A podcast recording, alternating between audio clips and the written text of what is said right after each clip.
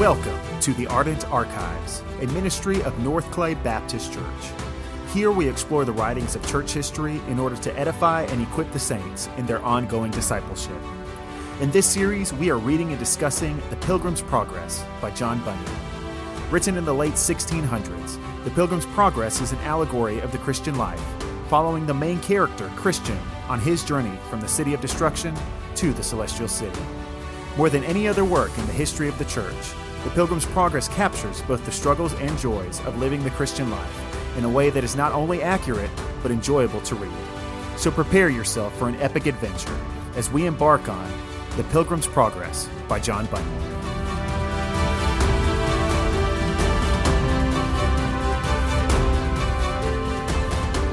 Chapter 11 Timorous and Mistrust. Now, when he reached the top of the hill, two men came running to meet him. The name of the one was Timorous, and the other Mistrust. Christian inquired of them, Sirs, what is the matter? You are running the wrong way. Timorous answered, We were going to the celestial city, but the further we go, the more dangers we meet with. Therefore, we have turned around and are going back. Yes, said Mistrust, for there were lions just ahead of us on the path, and we did not know if they were asleep or awake. We were terrified that they would tear us to pieces. Then Christian said, You frighten me. But where shall I flee to be safe? If I go back to my own country, which shall be destroyed by fire and brimstone, I will certainly perish there. I shall only be safe if I can reach the celestial city. I must venture onward. To go back is nothing but death. To go forward is fear of death and everlasting life beyond it. Therefore, I must surely go forward. So Mistrust and Timorous ran down the hill, and Christian continued on the difficult way. Thinking of what he heard from the men, he felt in his bosom for his scroll, that he might read from it and be comforted but he could not find it.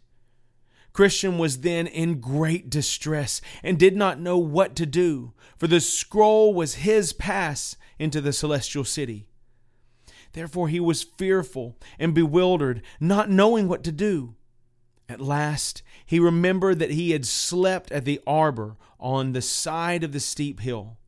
Falling down upon his knees, he asked God's forgiveness for his foolish act, and then went back to look for his scroll. Who can sufficiently set forth the sorrow of Christian's heart as he went back? Sometimes he sighed, sometimes he wept, and often he rebuked himself for being so foolish as to fall asleep in that arbor which was only erected for a little refreshment for weary pilgrims. Thus he went back, carefully looking on this side and on that side, all the way as he went, hoping perhaps that he might find his scroll, which had been his comfort so many times on his journey.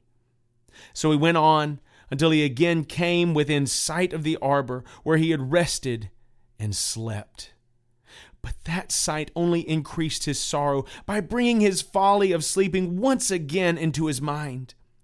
Thus he bemoaned, Oh, what a wretched man I am, that I should sleep in the daytime and in the midst of difficulty, that I should so indulge my flesh.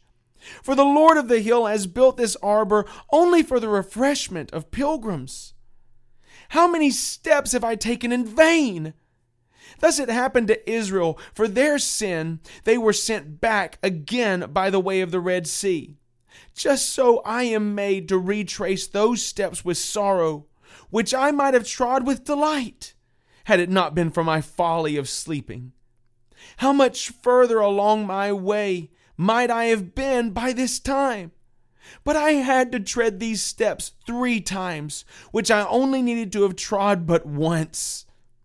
Yes, now I must journey in the dark of night, for the daylight is almost gone.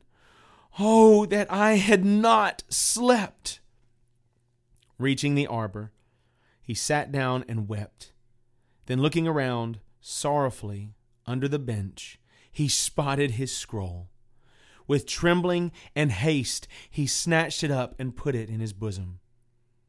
None can tell how joyful he then was, for this scroll was the assurance of his salvation and his pass to the celestial city. Therefore, he secured it in his bosom, gave thanks to God for directing his eye to the place where it had fallen, and with joy and tears resumed his journey. Oh, how carefully now did he go up the rest of the hill! Yet before he reached the top, the sun had gone down, and this made Christian again recall the folly of his sleeping in the arbor. Thus, once more he began to reprove himself. Oh, you sinful sleep! Now I must journey on in the dark and hear the frightful noises of the night creatures.